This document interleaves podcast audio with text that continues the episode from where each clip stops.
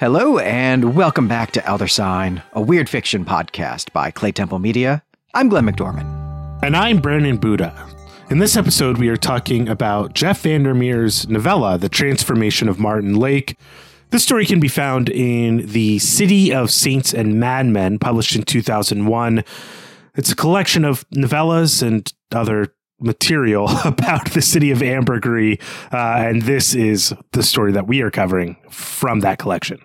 This story is also available in a, a, book that's relatively new as we're recording this, that is simply called Ambergris or Ambergris, uh, that has this book, The City of Saints and Madmen, and then the, the two novels, Shriek and Finch. But uh, I will say that that omnibus volume there does not actually have all of that peripheral uh, stuff that you were just talking about, Brandon. So it's actually only got half of what is contained in this book. Unfortunately, I think this book is itself out of print. But uh, so that may be where people have read it or where you can find it if you listen to these episodes and are intrigued and want to check that out, but actually haven't. Uh, but as Brandon said, this is a novella. It's a fairly hefty novella. It's almost 100 pages long. So we are going to do three episodes on this story. We're going to take two episodes to recap, and then we're going to have one discussion episode following that.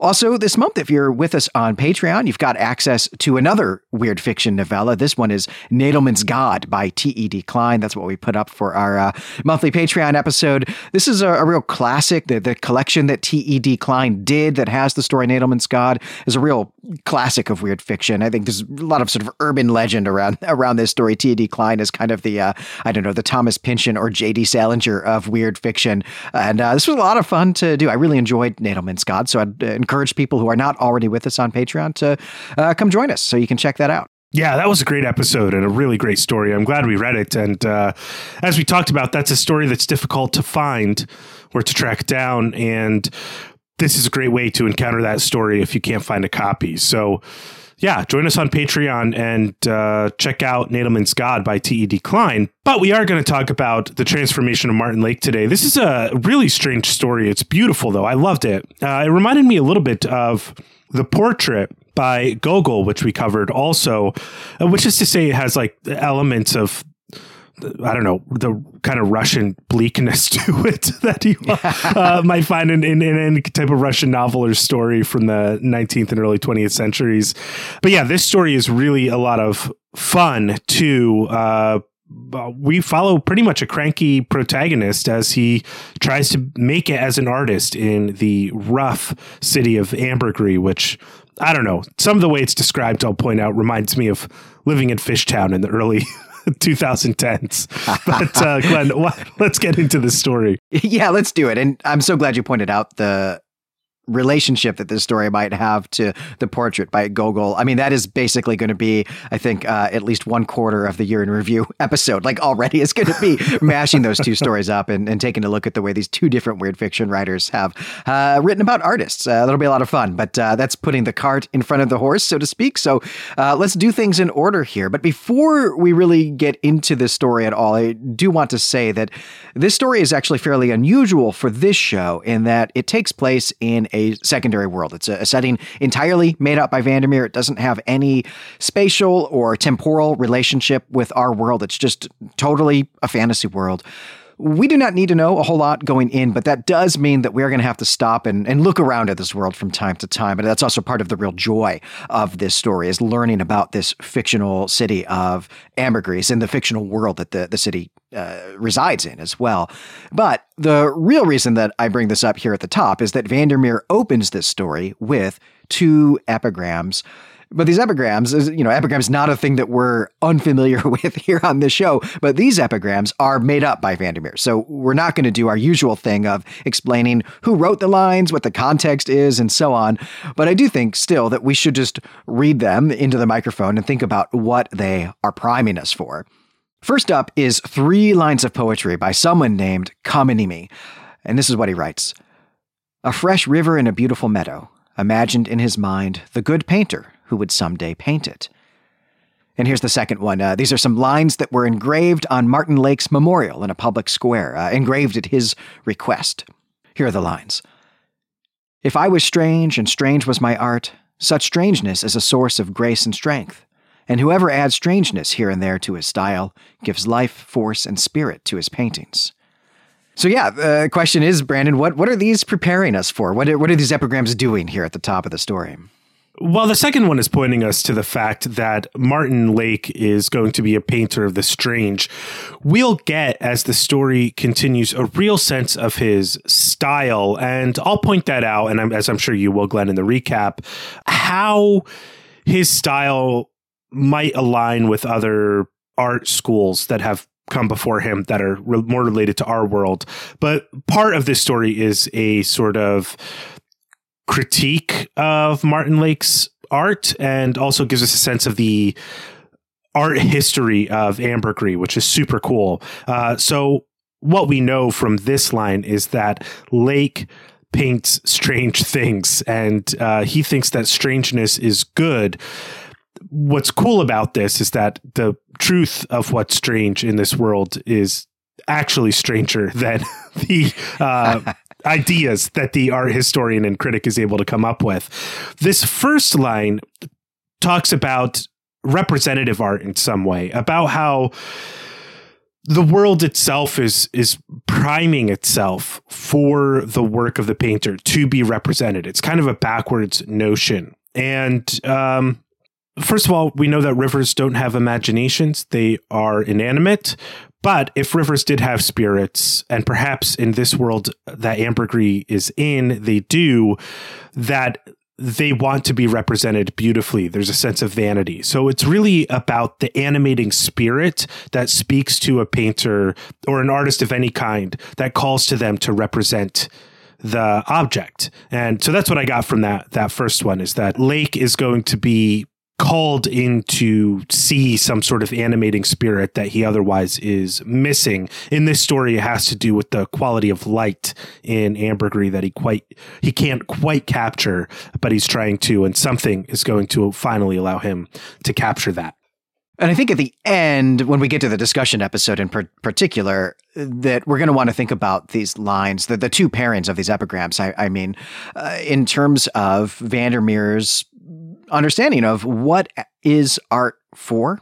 Like what do artists do for us? Why do we have people who are painters who just paint pictures just things that look pretty or look interesting that we want to look at, but that don't serve any uh, any practical function. And of course, that might also be something we would wonder about storytellers, right? About novelists, people like Vandermeer himself, right? And I think that that's something that's happening here, right? That there's a sense in this first epigram, you know, this a fresh river in a beautiful meadow, imagined in his mind the good painter who would someday paint it. There's this idea that what matters about the world actually is that we humans are here to appreciate it through art and and other other ways of of engaging with it. But that that's in some sense what maybe it is for. But we'll we'll see we'll see how that really bears out here in the, the story. and uh, you, you, hinted at this already, Brandon. But the, the structure of this story is really the interweaving of two narratives. One of them is going to be a totally standard third person past tense story. This is the story about Martin Lake. It's uh, going to be about his transformation. That's what it says in the title, though. You know, what does transformation mean? It's another question that we're going to want to be asking later later.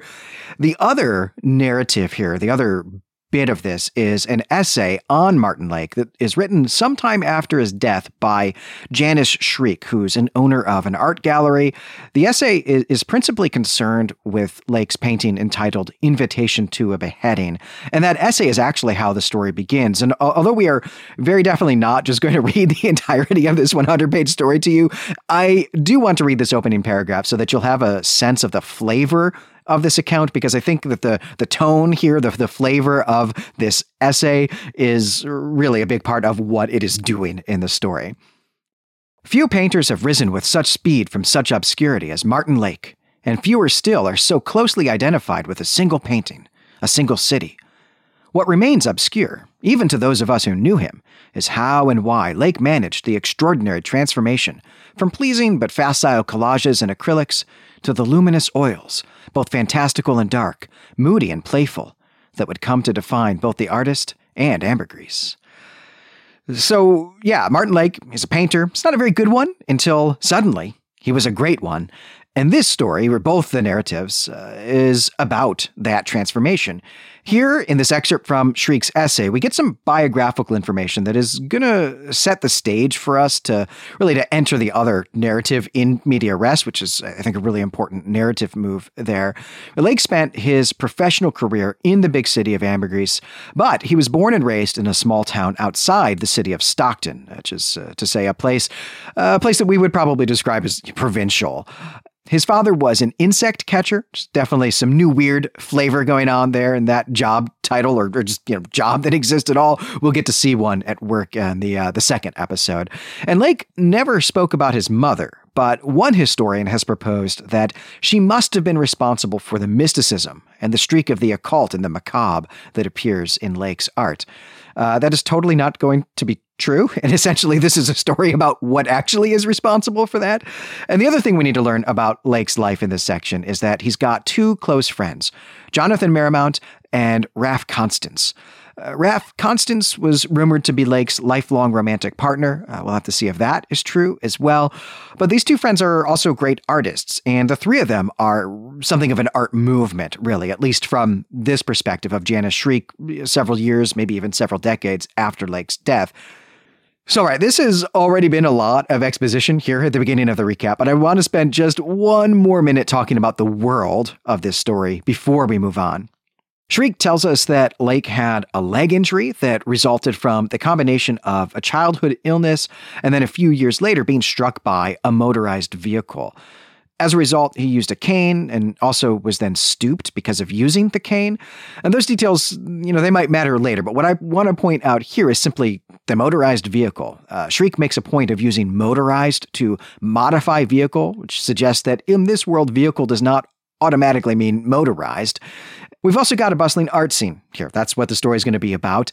And so, to me, at this point at least, this feels a lot like Fin de Siècle Paris. I mean, I know you said it felt like Fishtown circa 2011, Brandon, but to me, this feels a lot like Fin de Siècle Paris, really, maybe just a few years after Robert W. Chambers left Paris in the early 1890s. And so, maybe actually not all that far removed from the type of Paris that we get in The King in Yellow, some of the stories that we've been reading in The King in Yellow. Uh, but I don't know, Brandon, maybe you've gotten a different impression at this point of, of what this city feels like.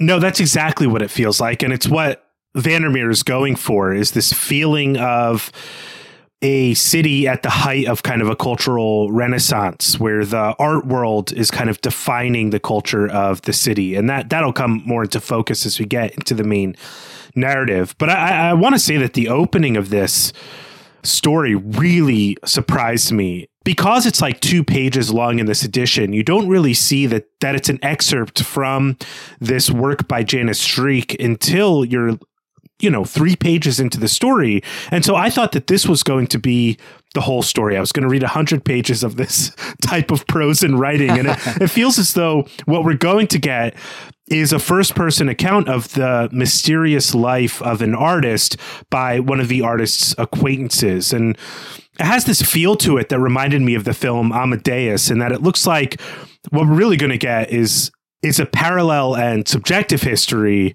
to the one that maybe we're supposed to be vaguely familiar with from a rival or a critic or something along those lines. But, you know, by the time I got to the end of this account by Janice Shriek, it really feels like this is just beginning. The story is just beginning, and it feels like this is a great introduction in, in what is going to launch into a really strange tale, which does, but then the gears change. And this is, I think, just a superb bit of misdirection by Vandermeer. There are a few things I want to point out here, really emphasize because you've pointed them out, but the fact that the father is an in- insect catcher is a really important world building element in this story, even though it's backgrounded. Um, but it's very important. This kind of icon of insect catching is very important imagery to Martin Lake. Also, the nature of strange and occult elements in Lake's art is really important to highlight here. You know, one, this gives us the sense that this religion, the Truffidian religion has these strange and occult elements to it and that Lake's mother was a part of this religion as well. But what it really does is it adds an air of mystery to the story and where at first it seems that we'll be getting Janice Shriek's investigation into the strange and private world of Martin Lake, we soon find out that things are much stranger than even Shriek could have imagined as we continue on with the story. I am totally unopposed to a 100 page novella that is actually just a kind of academic essay about something going on in a totally made up secondary fantastical world. But uh, maybe not 100 straight pages of Janice Shriek's essay, because one of the things that Vandermeer is doing, and we're going to see this throughout, and we'll, we'll break it down a little bit as we as we go. But one of the things that Vandermeer is doing here is poking a lot of fun at critics. And this thing is written in a tone that is so self congratulatory, but also so full of nonsense at the same time that three pages at a time is is all I can actually take. I'm like, this is someone I would not want to hang out with at a bar. Janice Shriek, for sure.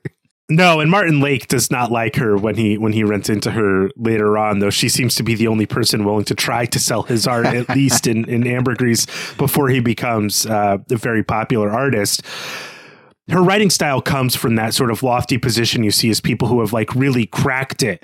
People who don't enjoy the subjectivity the kind of group experience of, of, of spectatorship as you approach a painting or kind of the hermeneutic relationship that the painter has with his work and with his audience and then the audience has with the work. Uh, that is to say one of interpretations uh, she thinks she's really just got it. And since she kind of knew Lake, she must know everything about him. But one of the funny parts of the story, and there are many humorous bits, is the contrast between Shriek's confidence in her investigation skills and the actual events as they play out. Yeah, though to be fair, the events as they actually play out are totally crazy, and no one no one would believe them. I think even if uh, we had a firsthand account from Martin Lake himself, and uh, maybe we've been dancing around Martin Lake uh, a little bit too much here. So let's start our story now, the story proper. At any rate, one blustery spring day in the legendary metropolis of ambergris, the artist Martin Lake received an invitation to a beheading. And that is the opening line here. And I really do promise that's the, the last bit I'm going to read for quite a while. But I think it is an absolutely awesome opening line, right? Vandermeer teases us with something that's fairly crazy. And then in the next paragraph is going to pull back from that to focus not on the beheading, not on the invitation to it, but in fact, just on this blustery spring day. He's going to just tell us about Martin Lake's day. And this day is a significant moment in the political life of the city of Ambergris because the leader of the city died only three days previously. This leader was named Voss Bender, and he was a composer. Exactly in what way a composer is the political leader of Ambergris is totally unclear at this point. And what matters really is that the death was sudden. Uh, maybe it was a heart attack, maybe it was poison, and that there is now some kind of factional struggle going on. The struggle is probably happening behind closed doors, like among the, the city's elite, but for Lake, what matters on this day is that it is also happening at the street level, where gangs of Bender lovers and gangs of Bender haters are engaging in violent skirmishes. And these gangs have taken up colors uh, red for the haters, green for the supporters.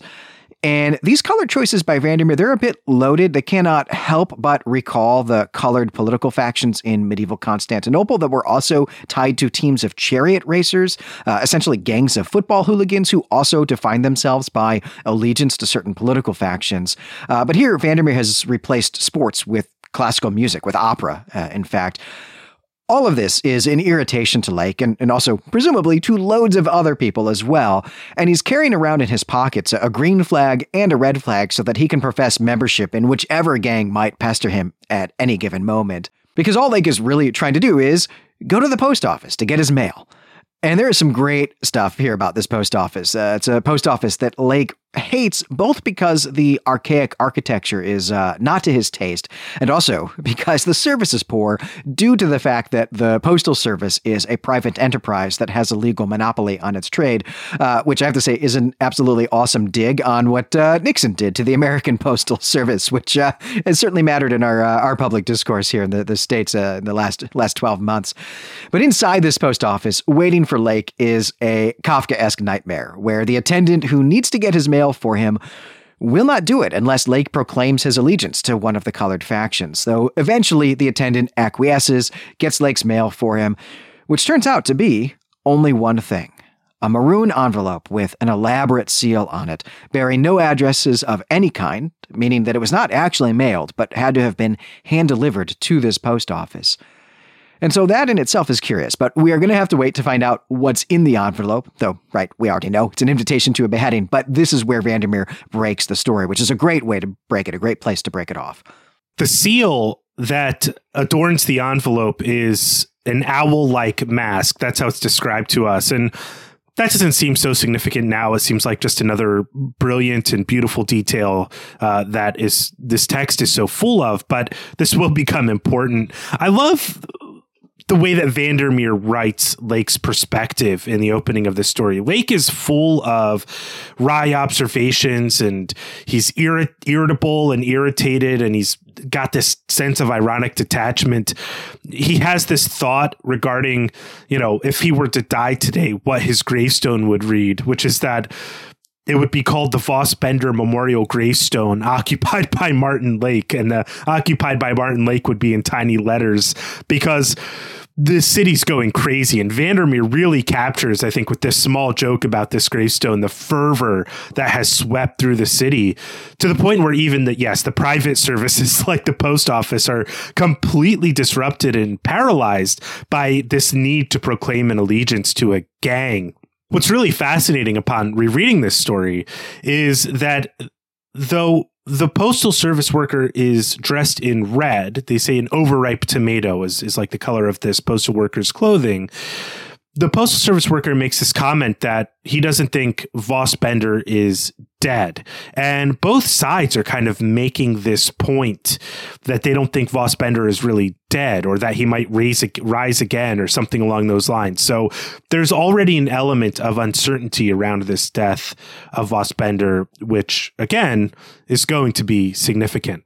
Right. And one of the things that Vandermeer does here that we just don't notice until we start getting this rumor that Bender might not be dead, uh, is to really make sure that we understand that it's been three days since he may or may not have died, but since his since his death was announced, right? And of course, that's the gap between the death and resurrection of of Christ, and so that's something we're going to want to keep our eye on as we go through this story as as well. But at this point, we we get another entry from Janice Shriek. Uh, this is going to be the pattern. Vandermeer is going to alternate between Shriek's essay and the narrative of Lake's day, or you know, Lake's transformation. It takes more than a day here, uh, but this part of the essay gives us some part of a description of the painting that Martin Lake does called Invitation to a Beheading, which she presents as the beginning of Lake's grotesqueries and also the controlled savagery of the oils with which he paints.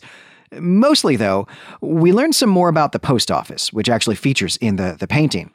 And we learned that it had been originally constructed as a mausoleum for another former ruler of Ambergris, uh, as well as his family. You know, hence the archaic architecture that Lake doesn't like. It is a very old building. And after the collapse of this ruling dynasty, the building remained a mausoleum, but was now used as a kind of potter's field, a sort of repository for the remains of the, the unknown. And in this case, it was mostly indigent children. So, presumably, then, though this is not spelled out, but presumably, then, the remains of the ruler and his successor, uh, and also their, their families, were removed following the fall of that dynasty. And I, I, think that this is a really nice touch. It's a nice way to connect us to the background of what is happening with the Reds and the Greens now, in that we see that Ambergris does not really go in for smooth and peaceful transfers of power.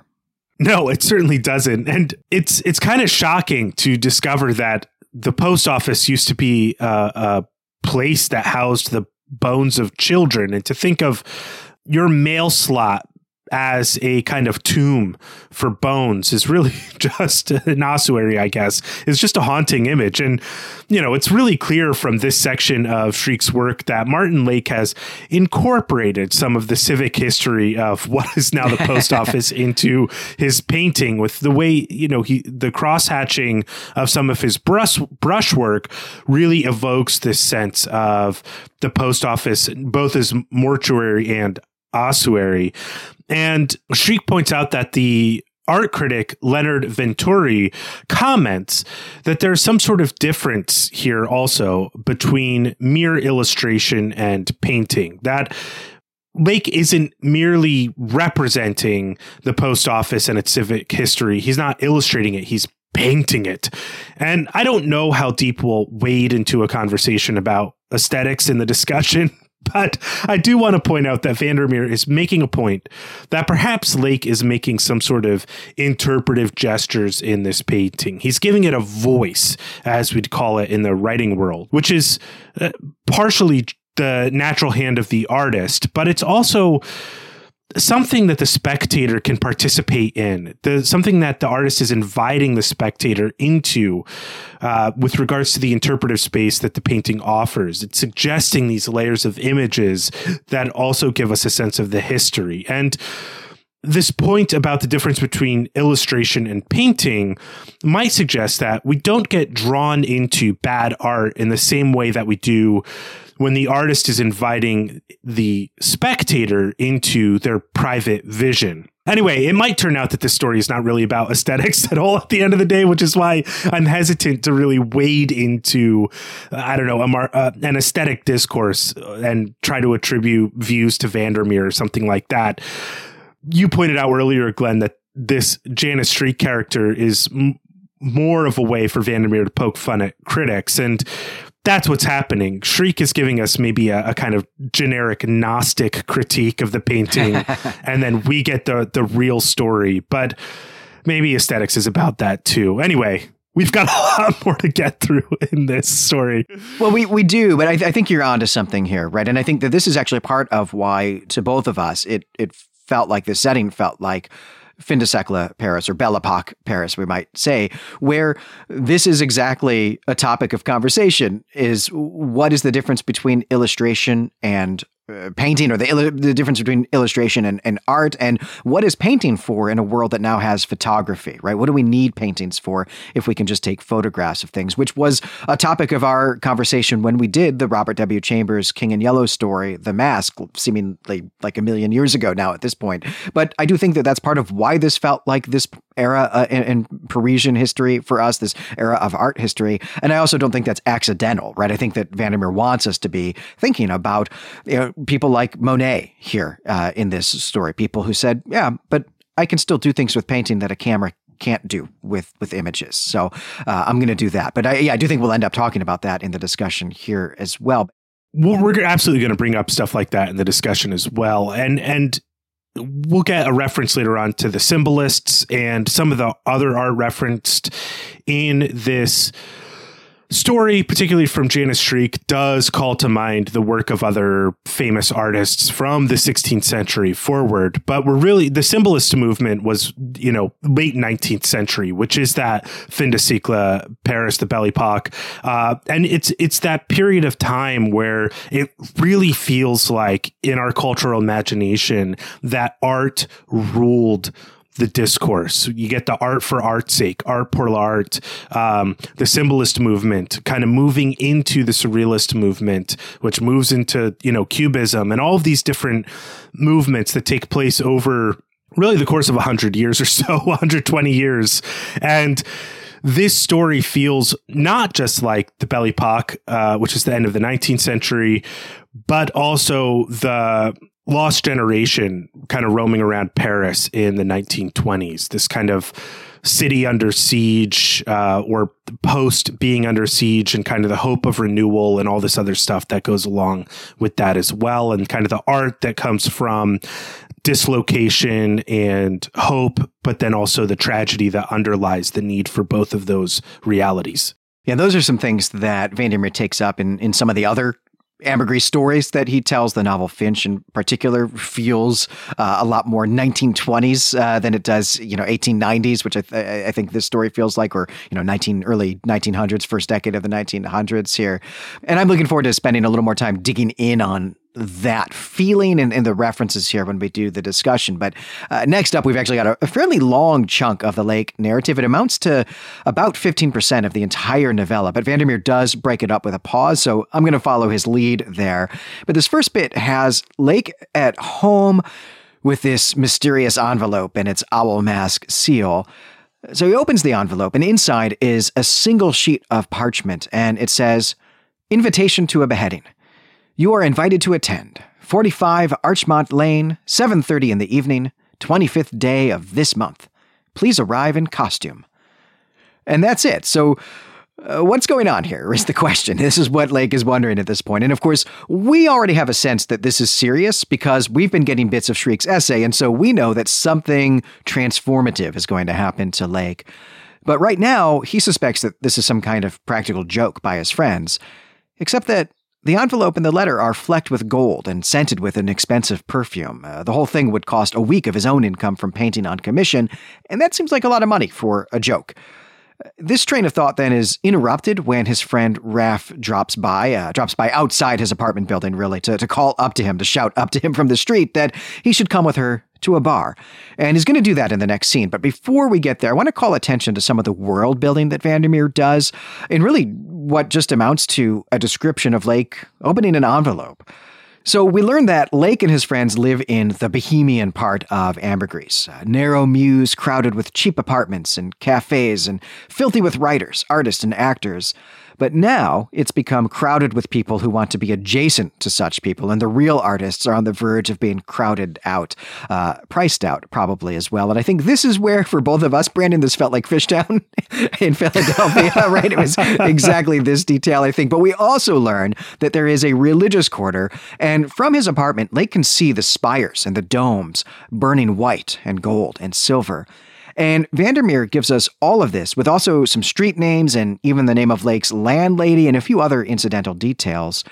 All of it builds up to paint a, this really vivid picture of this world. And I, I think for you know the fantasy writers in our audience, uh, these five pages are an example of some top-notch world building. Also, some gorgeous prose in here. Yeah, I mean, you hit the nail on the head here where these descriptions of ambergris really remind us of living in Fishtown, you know, 10 or 12 years ago. The artists and bands and musicians moved in because housing and rent was cheap.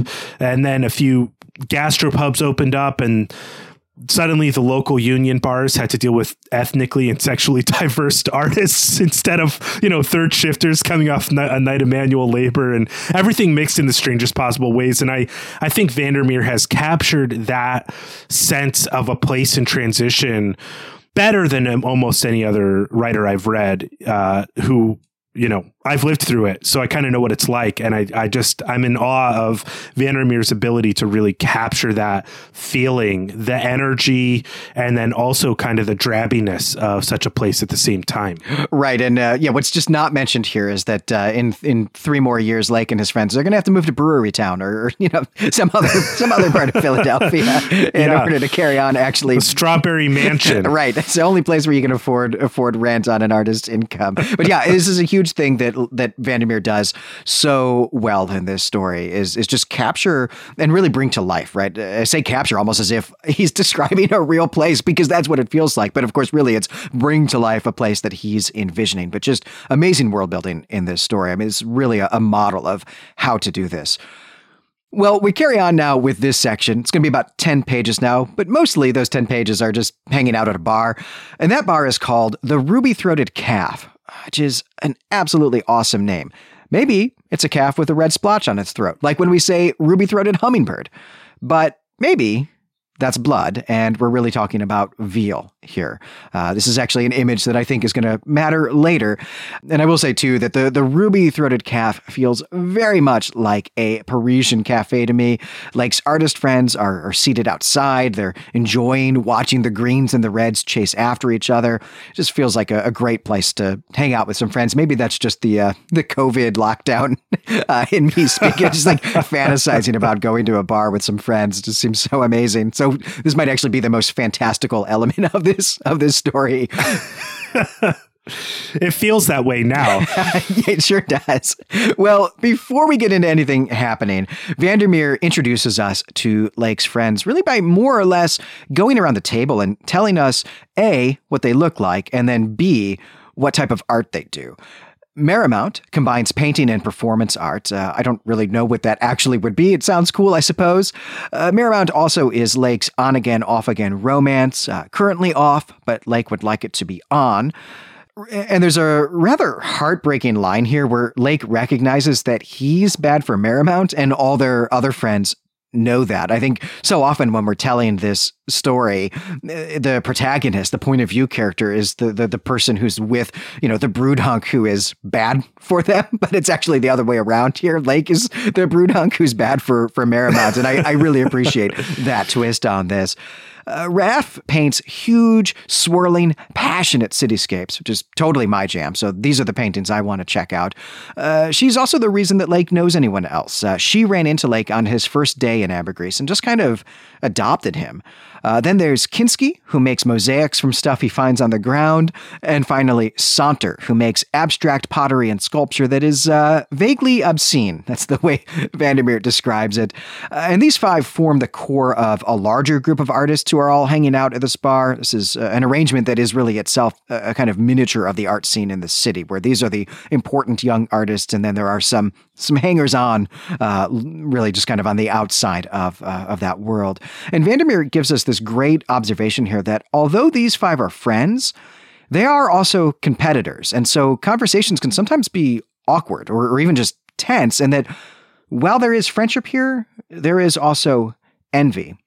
And this really resonated with me. I mean, it reminded me of the end stage of grad school when suddenly all the friends that you made during the coursework and the uh, exams and just general like hazing phase all those friends are now suddenly your competition for fellowships and postdocs and jobs uh, it's really this moment right when you realize that actually this is a zero sum game and you're playing it against your best friends, and it is not a good feeling. And I, I really appreciated the way Vandermeer captured this here. It really uh, resonated with me, and it also really brought this to life. It's a just a, a fantastic observation, I guess. But uh, I really want us to pause here and talk about the technique that Vandermeer uses to introduce these minor characters. Really talk about it from a craft perspective. Did this way of introducing these minor characters did this work for you, Brandon? this absolutely worked for me. This might be, you know, my favorite scene, one of the most evocative scenes in the whole story. What Vandermeer does so well here, what makes this scene work, is that each character has a different voice, but they're all kind of a cacophony to Lake. Since we're in Lake's perspective, and Lake is kind of, as I pointed out earlier, a character who's full of this ironic detachment who doesn't fully want to give himself into anything. That's part of why his art is struggling. Uh, also, we'll find out he's like using completely the wrong mediums to do his art, uh, and and Raff helps him out here with that as well, as we'll discover. What Vandermeer captures is this. You mentioned it's kind of end of grad school, but I read it more as this youthful, creative energy that is all about bursting potential. Like they all know they haven't reached their apex yet as artists because if they did, they wouldn't have all of this sense of hope and promise. They would just be kind of toiling away.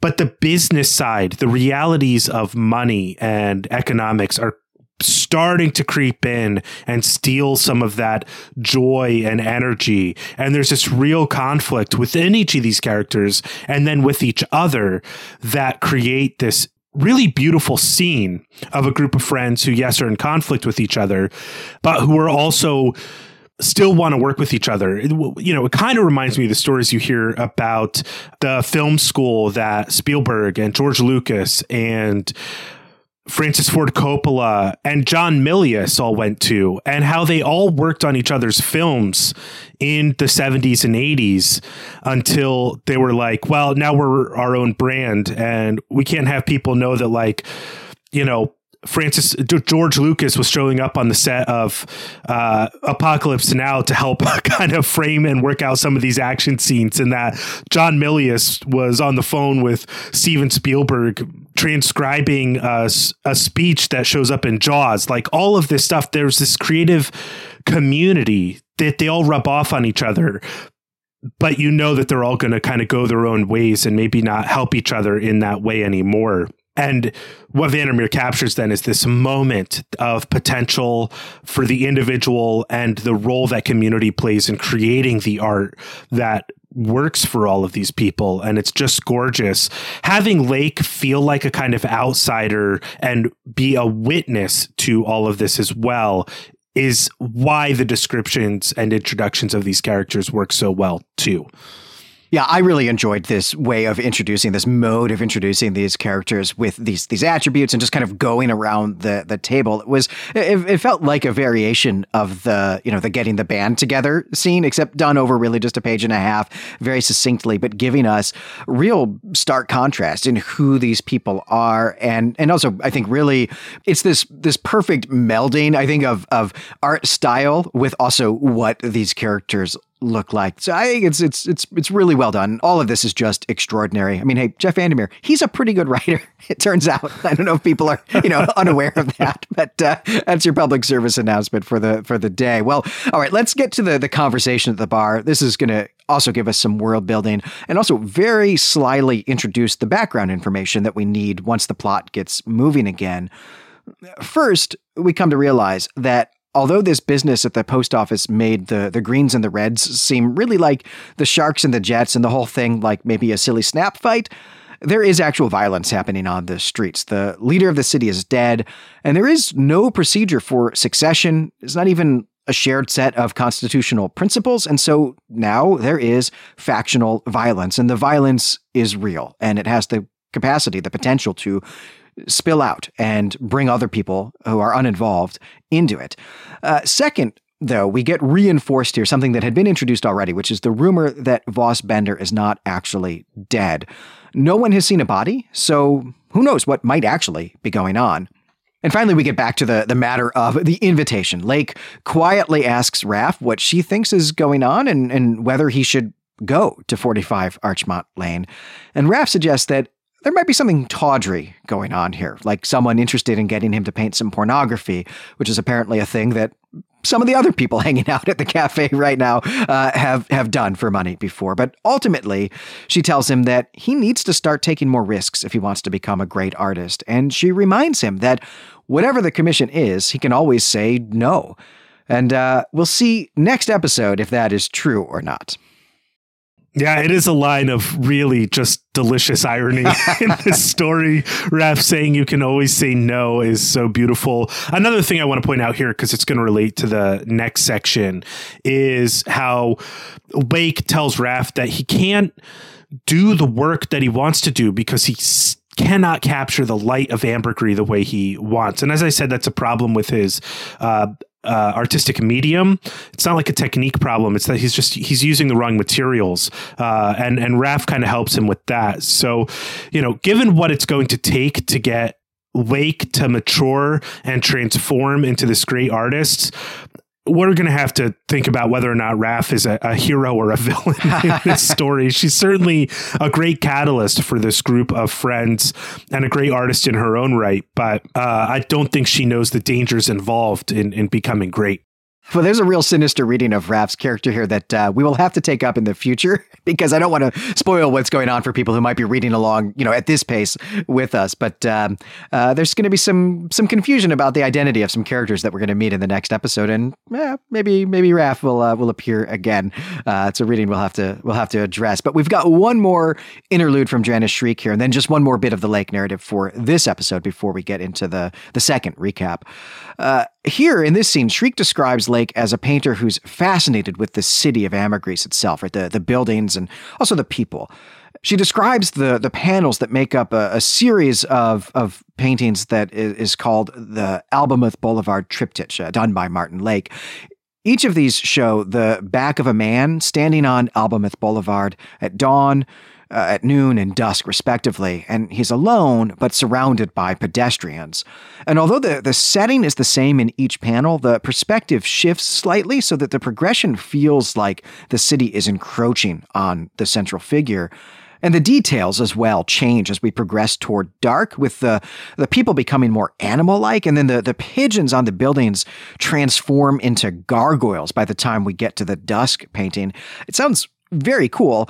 Uh, it also sounds like it might be a metaphor One thing that Shriek also points out here is that Lake has perfectly captured the light of ambergris, which we just learned, as I pointed out, was his kind of artistic bugaboo. But Shriek also uh, compares Lake's work to the symbolist painter D'Arcimboldo, and this is a reference, clear reference to the mid to late 16th century Italian painter Arcimboldo, who used like found objects and fruit to represent faces and stuff. And some of this technique feels like it goes into the more like surrealist art movement of which Dali and uh, Magritte were a part of.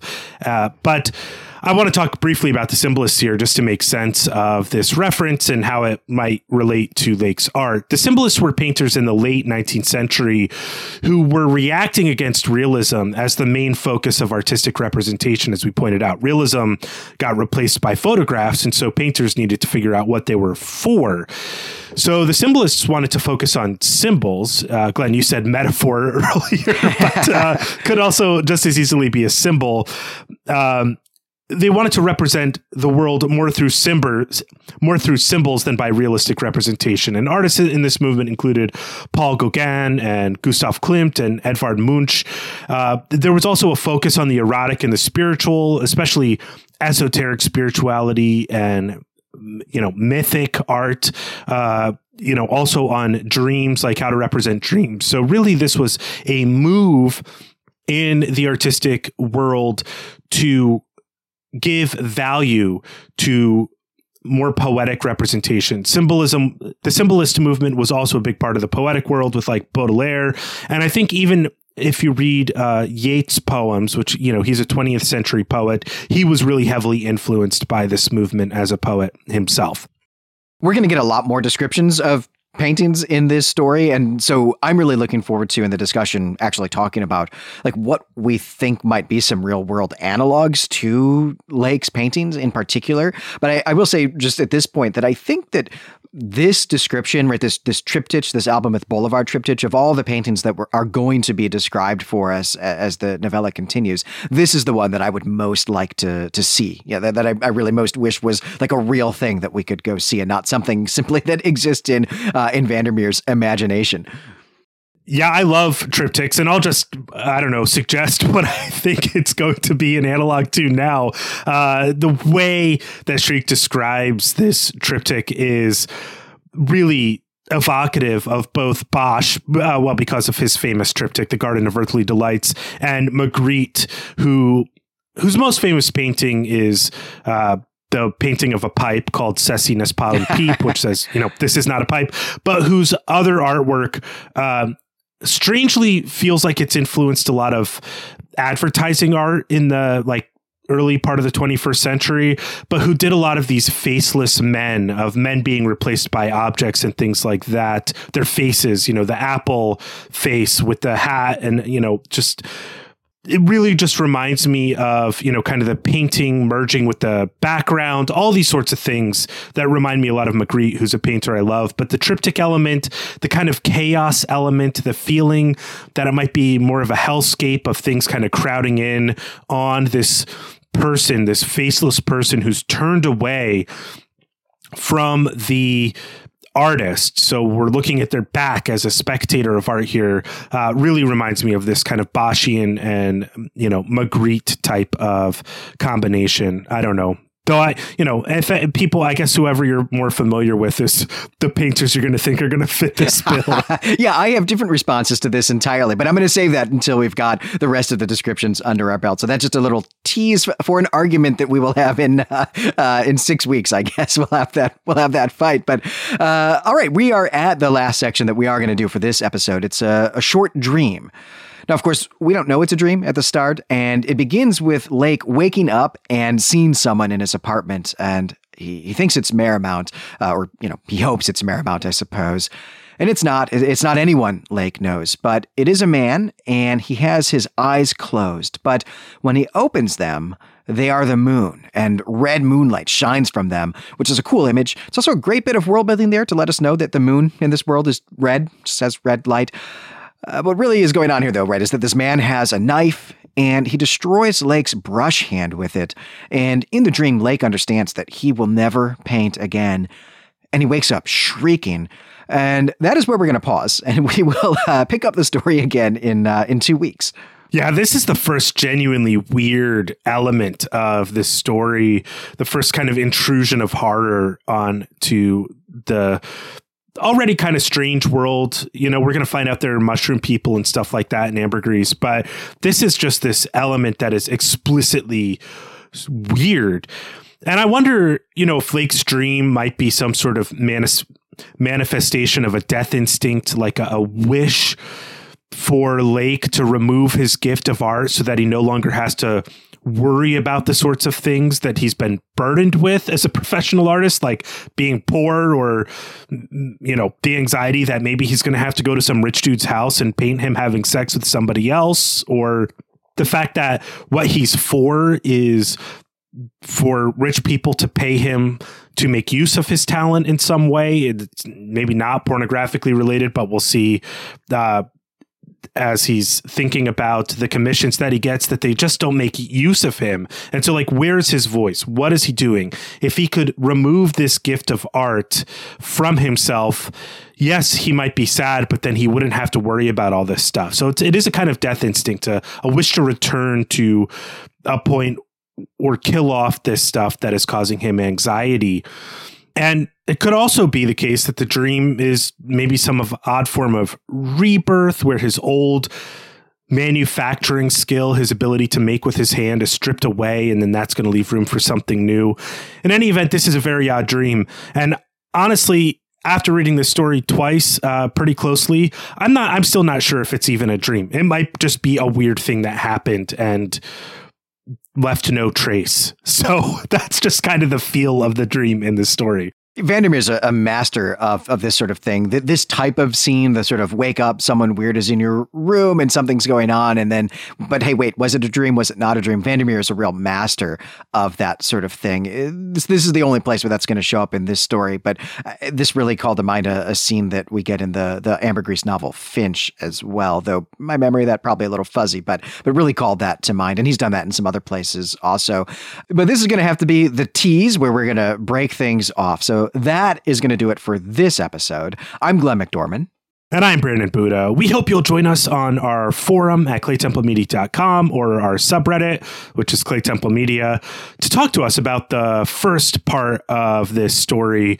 Uh, there are things I'm sure we didn't discuss, but it's a big story, so we're moving through it and we'll hopefully be able to wrap everything up in our discussion episode. But if you feel like there's something you want to talk to us about, join us. We'd love to engage with you about what we've covered so far. And I would be especially interested in talking with the many writers in our audience about uh, this introduction of the the minor characters at the bar. Uh, whether you thought that was good craft or if that sort of disrupted the story that was going on, or like I think it would just be totally fun to practice that technique. Uh, it might be fun to you know, describe yourself or people in your life. We'd love to read some of that. That would be a, lot of fun. And while you're on the internet doing that, we hope you'll check us out at patreon.com slash Clay Temple media. We would love to have you join us there. Your support is the only way that this show and all the other shows on the network stay on the air. And we've just released a really great episode for everybody on the T.E.D. Klein novella, Nadelman's God. Super fun episode, and we hope to see you there. Uh, next time, we're going to be back with the second half of the transformation of Martin Lake. But until then, we greet you and say farewell.